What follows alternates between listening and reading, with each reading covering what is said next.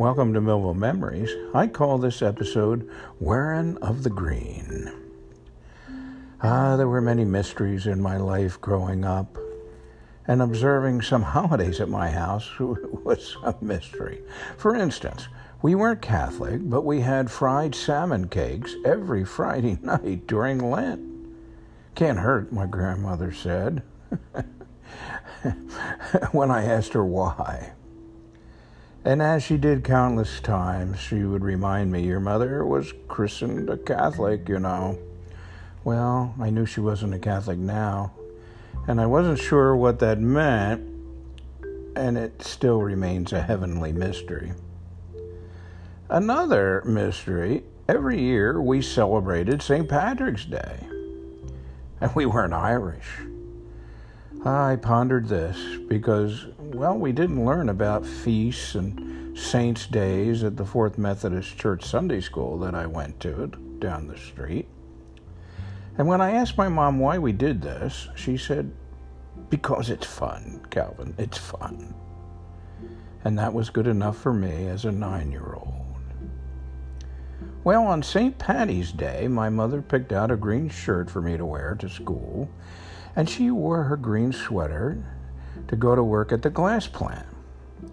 And I was sure that she would bring me something good to eat wrapped in a green napkin when she came home because she always did. She always saved me her treat from her lunchtime holiday parties at work.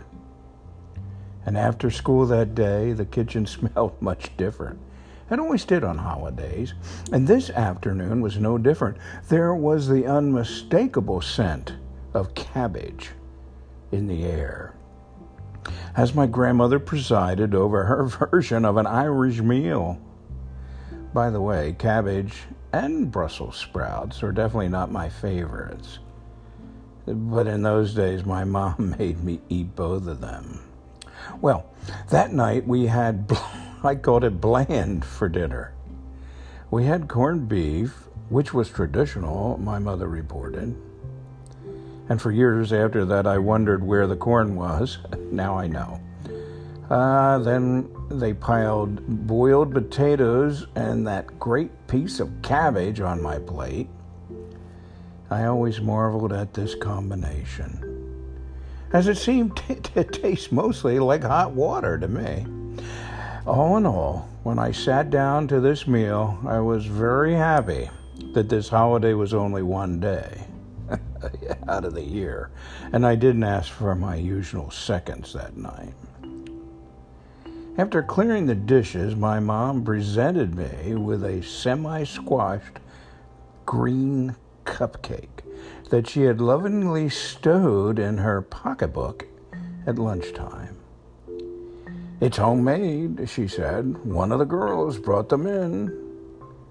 And then she kissed me on my cheek and wished me the luck of the Irish. And that summed up our tribute to the patron saint and famed snake chaser of the Emerald Isle. But I have to tell you, even now, many St. Patrick days later, I still don't think eating Irish cabbage is all that lucky. Hey, thanks for listening. What holiday is next? Hmm, we'll have to th- come back and find out.